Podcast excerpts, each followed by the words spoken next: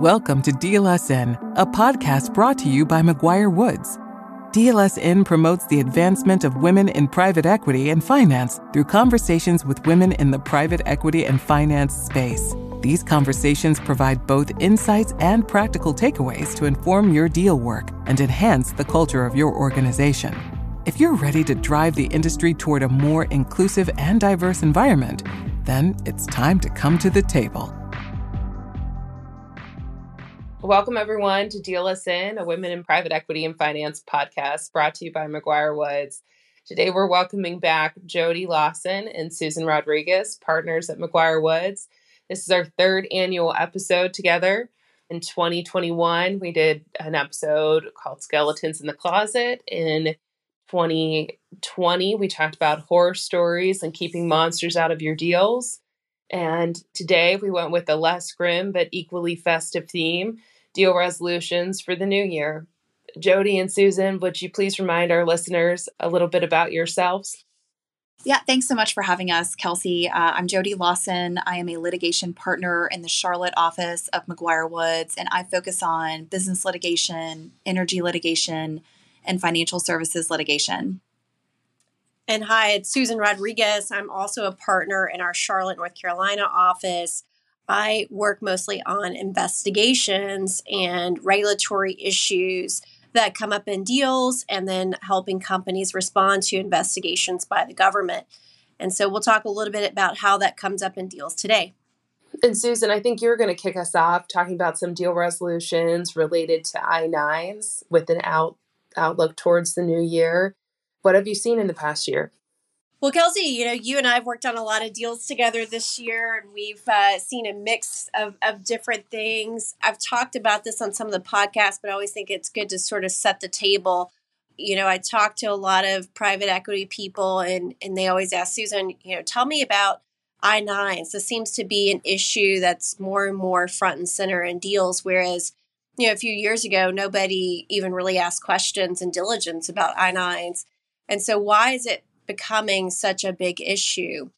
And I think the answer is there's a few people, you know, RWI deals. Nearly everyone ask on an RWI call now about I 9s. Have you looked at I 9s and diligence? What do they look like? Oftentimes, if there's issues, those Form I 9s, you know, coverage will be excluded. And so I, th- I think there's a real trend of seeing that more and more and so it's forced people to look at I 9s more diligently. So, for those who are not so familiar with I 9s, let me just back up. And, you know, some of you all may have a lot of familiarity, some of you may have just a little familiarity. So, I'll just remind everybody what the requirements are. So, every company, doesn't matter how big or how small you are, if you have employees that were hired after 1986, which is pretty much everyone these days, you have to have a Form I 9 on that employee and you must keep it for the whole tenure of that employee. And there's even some rent retention rules. You have to keep that I 9 even a little bit after that person is terminated. And if you fail to do this, it's this two page government form, you can be fined. And there's both civil and criminal penalties. And so, again, that's why it's come up, you know, really important, especially for our private equity folks. Nobody wants to find themselves in a uh, a criminal situation, right? And those are, you know, just to not scare everybody here. Those are really meant for very egregious situations. And so, by and large, we're talking about civil penalties here. But that's why it becomes so important. And so, when we're doing diligence, you know, Kelsey, one of the things that we've worked on together is just coming up with those standard diligence questions. Do you keep I 9s? Are you uh, in a state that also requires you to participate in e verify? Yeah, exactly. And certainly it's come up in, I think, every RW, RWI deal I've had in the last couple years. It's been a set of questions on the call. And I think people would be, are likely to be surprised by that, especially because they consider immigration issues to be kind of uh, involved in select industries, but RWI doesn't see it this way, and the regulations apply across the board. That's right. That's right. And you know, some some deals are are maybe you kind of have to look at the deal. We see in in food service, manufacturing, um, agriculture, it, in those deals, it's sort of front and center because if you learn that you have unauthorized workers, you could lose uh, workforce. And if you don't have employees, of course, that's going to affect the uh, purchase price. And so these are often issues you need to know up front. And, you know, Kelsey, I, I think something we have both seen this year are people are not doing this on the back end of the deal. In other words, it's not just part of the standard diligence questions, but we have a lot of people now putting I 9 issues at the front of the deal because they want to know if there are any issues uh, before they get too far down the road. Yeah, I think that's especially true in the industries you mentioned or particular geographic areas where it's more likely to come up. But certainly, if you're not going to have a workforce there, that has to be one of the issues that you're considering from the jump on your deal, especially if people are a large part of your business. Right. And the general corporate rule that I, I think it's really important for anybody in private equity who's doing deals to know this rule, but you sort of had two options on the table when you're looking at I9s. So either you can keep the I9s and you inherit any liabilities. So if they're bad or if they're untimely or you have problems with those I9s, you might inherit those liabilities if you keep those I9s. The other alternative is doing all new I 9s, and you can cut off those old liabilities. But the only issue with that is uh, it's a very administratively burdensome. So, you know, let's say you have 500 employees, there's a really strict time frame to get those I 9s done after a deal closes. And you know, if you have 500 employees, you may not have the bandwidth to get it done on time. And if you don't get them done on time, then you can be fined for that too. So you may even create more issues. There's a real calculus that goes into, you know, should you keep the I9s or should you do all new I9s? And Kelsey, you know, the question that we get a lot too is okay, well, what about an asset purchase? I'm not, I'm only purchasing those assets, but that rule still applies because you still may be keeping the employees. And uh, so I think there's always a lot of confusion. I, I get a lot of questions about that. Unfortunately, this is kind of one of those carve out immigration rules um, that if you keep those employees and keep the I 9s, you still inherit the liabilities, even if it's an asset purchase deal, which sort of flies in the face of some of the corporate rules that we're normally accustomed to. Yeah, that's definitely something that we hate to hear on the corporate side is that some liability could follow you through an asset sale because that's supposed to be our safe space, you know? But exactly right. but I think that the timeline being so rigid and these other, you know, the liability following you along um really ups the ante for like making this a particularly serious issue to consider. I know that we've seen it come up in a lot of our deals in different contexts at different stages in the game. Um, usually at the forefront, but it can be unfortunately uh, just something that could be a deal killer, could be something that you just need to work around.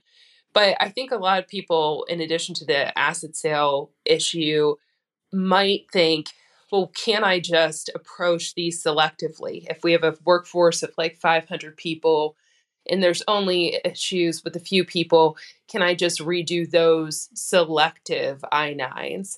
And Susan, what's the role around that? Yes, great, great question. We do get that question a lot, but unfortunately, it's a all or nothing scenario.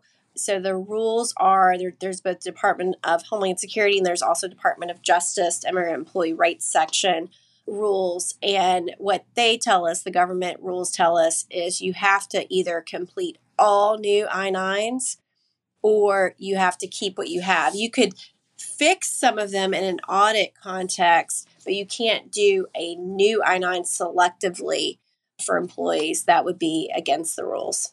Right. And I think we run into that too with the sellers on their side of things when they realize that there might be issues with their I 9s, going back and asking for new from selective people, which is its own ball of wax, right?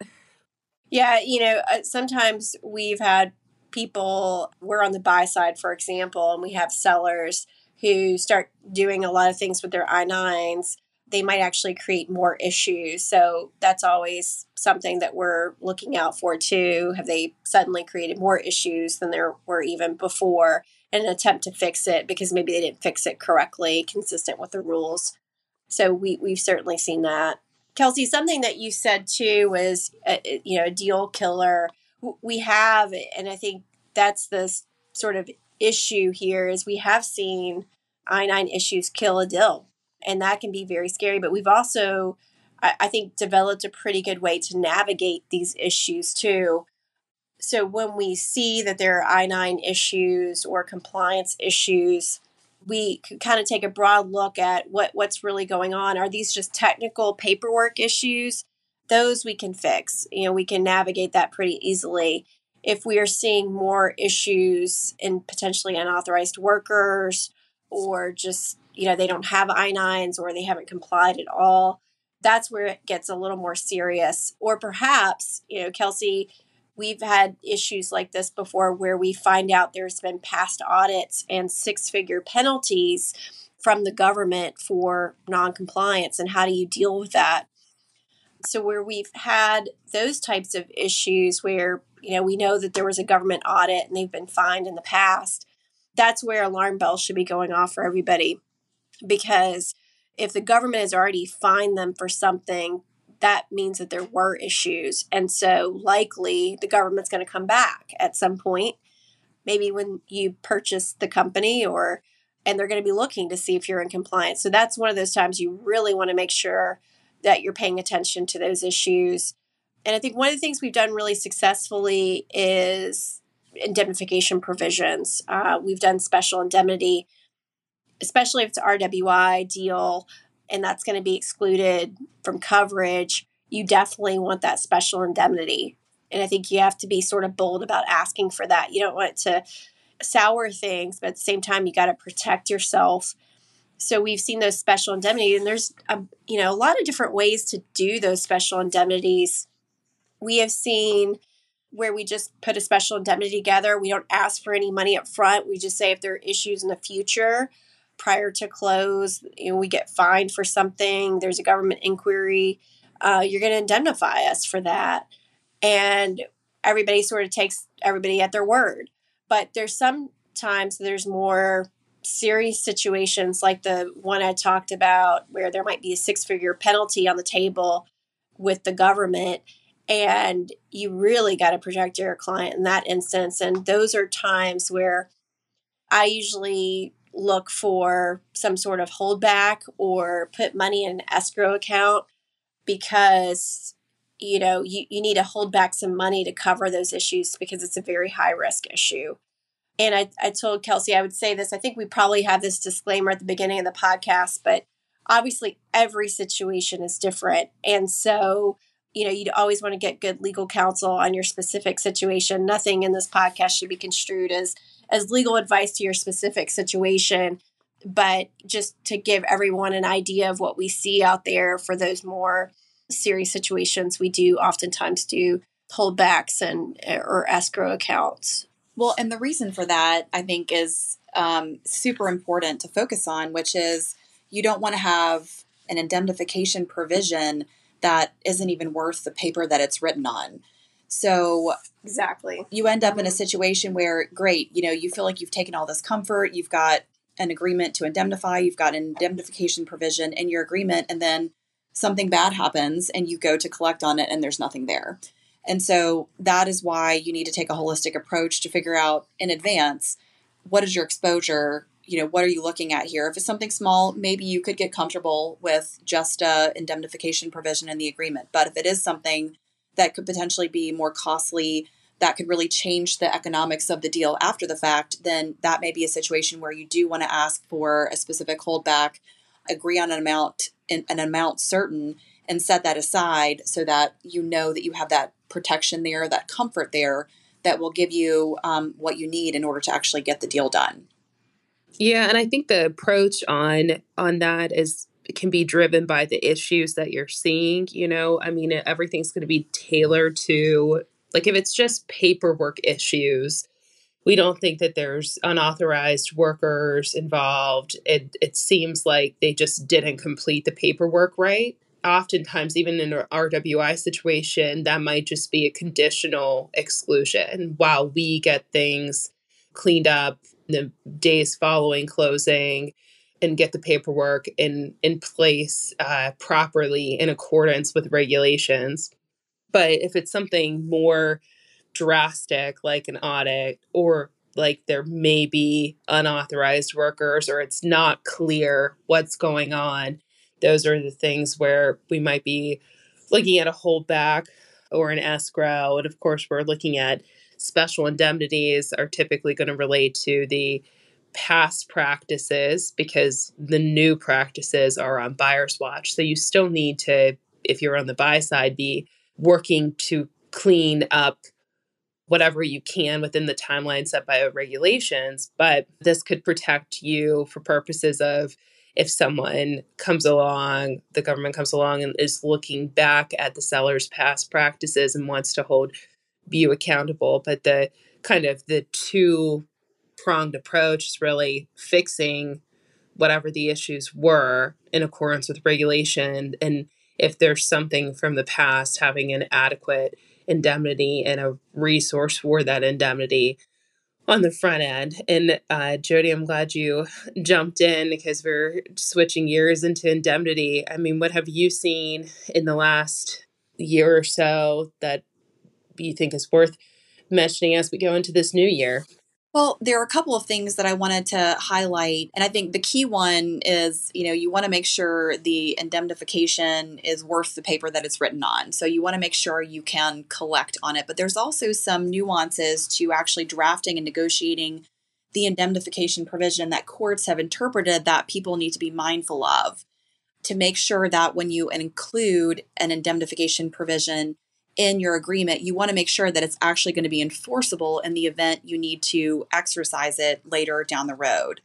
So, um, some courts have looked at indemnification provisions that are too broad. And if they're drafted too broadly, it's possible that a court may find them unenforceable. Now, in most agreements, what we typically see is a provision. Usually, this is one of the throw ins, but an important throw in at the end, which is if a court were to find one or more of the provisions in the agreement to be unenforceable, that the other provisions in the agreement would still be in full force and effect.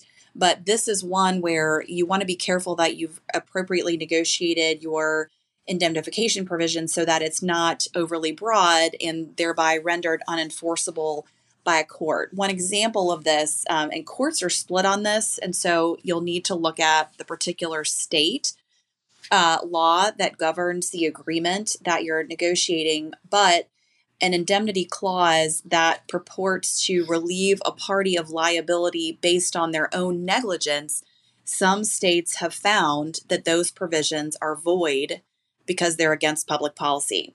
So it's great to negotiate a broad provision, but you need to know that courts are going to scrutinize those. And if they are found to be too broad, they may not actually be enforceable and thereby will not be offering you the protection that you thought you once had.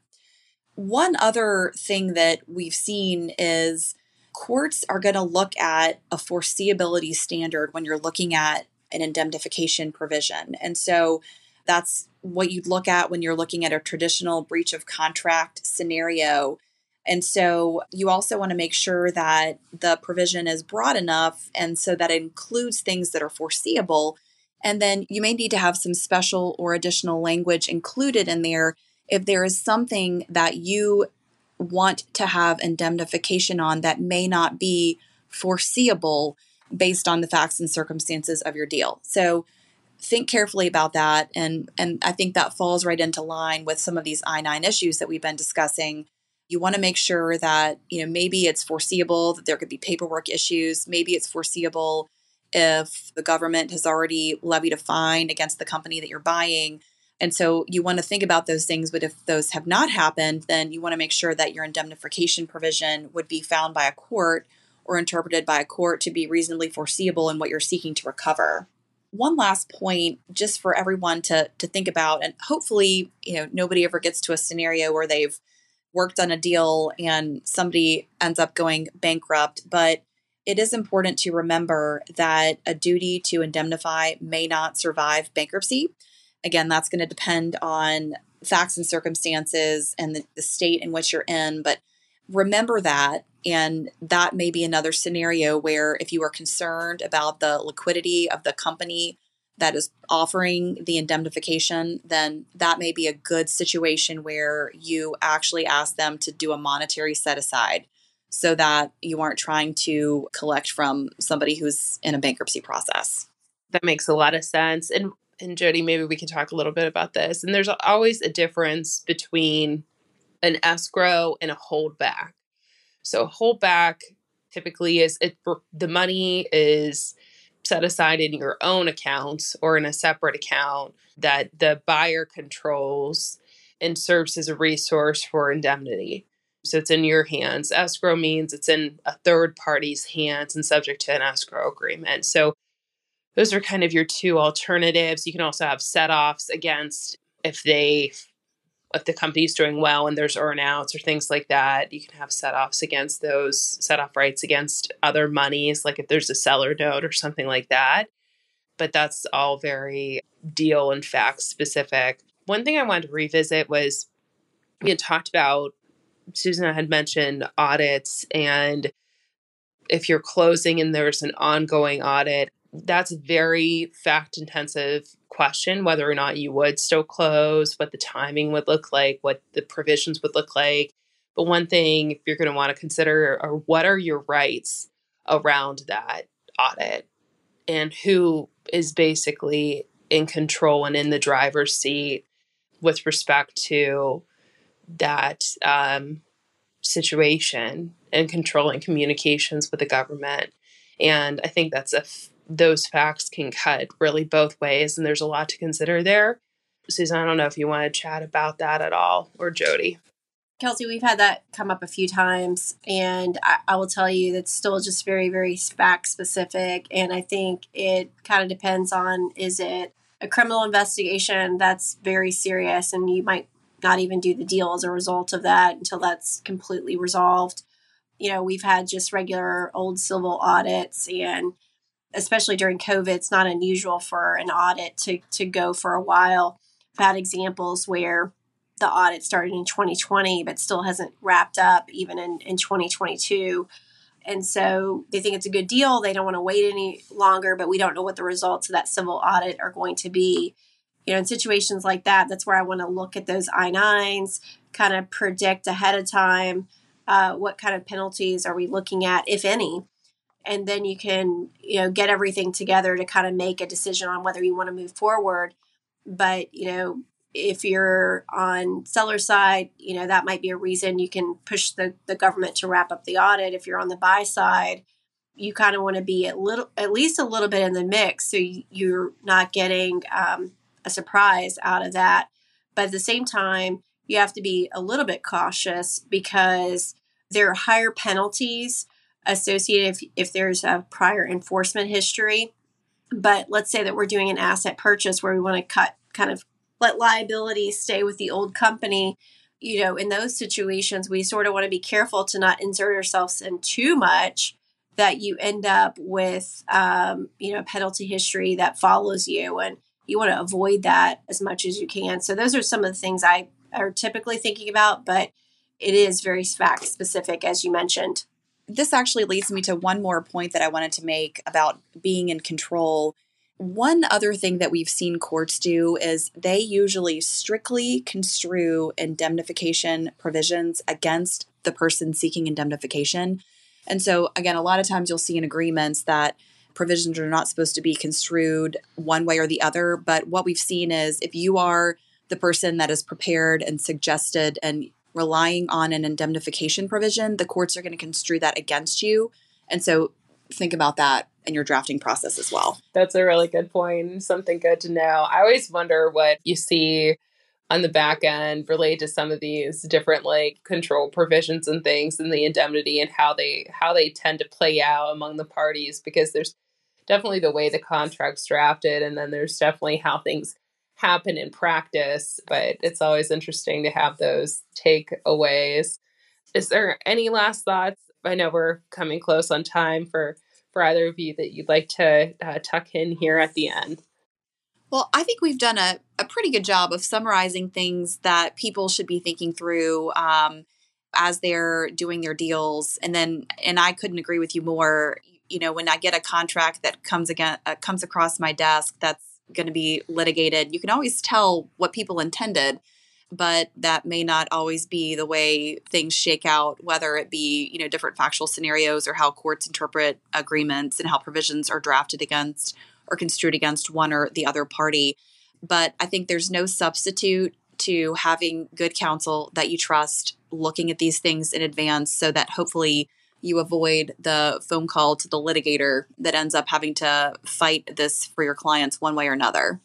Yeah, I think that that makes makes total sense. I think that um, people often are not thinking about involving a litigator at this stage of the process, but as we have learned on our three episodes together.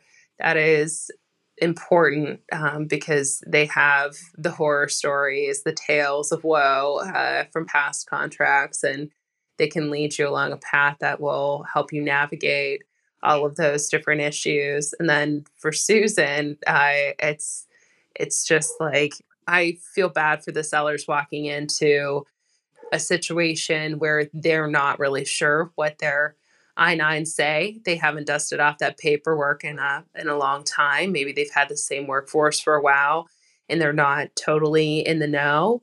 And those are going to be pulled apart um, as part of the diligence process and definitely looked at and definitely brought up on a rep and warranty insurance call. It'd be nice for them to be prepared going into that. And on the flip side, for the buyer to have the knowledge of how to navigate those issues should any arise related to that in diligence. Some good ideas to set some New Year's resolutions for That's all right. you all you deal lawyers out there.